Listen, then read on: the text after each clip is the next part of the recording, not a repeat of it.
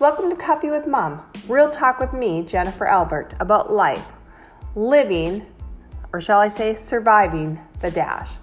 We'll have conversation about how life is like a roller coaster ride. We got the climb, the drops, the quick turns, and all the feelings that may come with it. I also want to discuss the different roles or hats we have to wear. For me, I've worn the daughter, the mom, the sister, a colleague, partner, friend, and most recently, a caretaker hat. How do those hats or roles impact you and maybe the others around you? So join me today for coffee and let's talk.